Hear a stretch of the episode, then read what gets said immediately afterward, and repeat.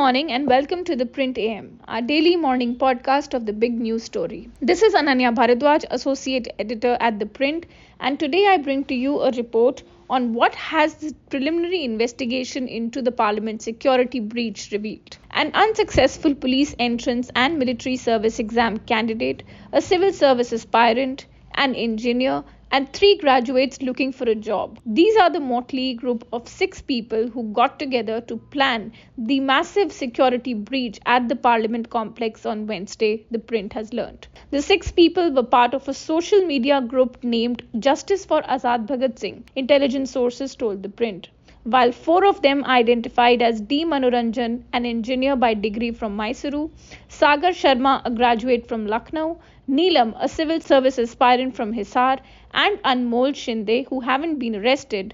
Two others, Lalit Jha and Vicky, are on the run, the sources said. While Manoranjan and Sharma jumped into the chamber from the public gallery Wednesday afternoon and opened canisters that emitted a yellow colored gas, Neelam and Anmol were nabbed outside the parliament where they too opened a canister and raised slogans. According to the sources, the four people had claimed during questioning that they planned the breach to protest against unemployment and compel policymakers to acknowledge their concern. Police have not yet found any past criminal record of the four arrested as yet. The suspects also allegedly claimed during their questioning that they had connected digitally on Facebook and were part of several other protests, including one in Mohali to rename its airport as Shahid Bhagat Singh Airport. One of the accused, Neelam, was also part of the farmers' protest, her brother has told media persons. The incident comes on the anniversary of the 13 December attack on the old Parliament building 22 years ago, in which eight security personnel and a gardener were killed.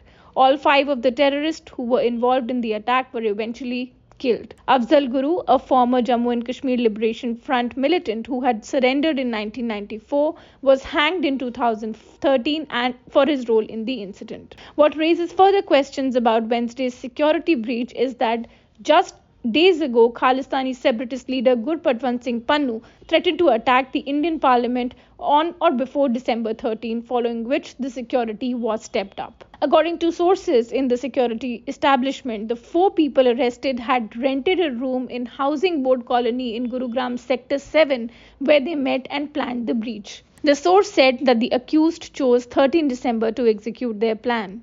The source said, and I quote, they met at a room in Gurgaon where they stayed for a day. They had planned this breach well in advance, arranged for the canister, planned on how to sneak it inside, and most importantly, arranged for the passes. Parliamentary sources have told the print that the two men were given passes by Mysuru BJP MP Pratap Simha's office. However, there has been no official confirmation from the Parliament Secretariat. The second source also said that to take the canister inside, Manoranjan got a cavity inside his shoes made to conceal it. The source said, and I quote, he had a cavity made inside his shoe and fitted the canister inside. This is how he was able to take it inside, bypassing all security. He can be seen removing his shoe when he opens the canister to hurl it. That's all we have for you right now. This is Ananya Bharadwaj, Associate Editor at The Print, bringing you this podcast, The Print AM. Do log on every morning at 8 a.m. to listen to the best news reports from the print stable. We will be back tomorrow with a new episode.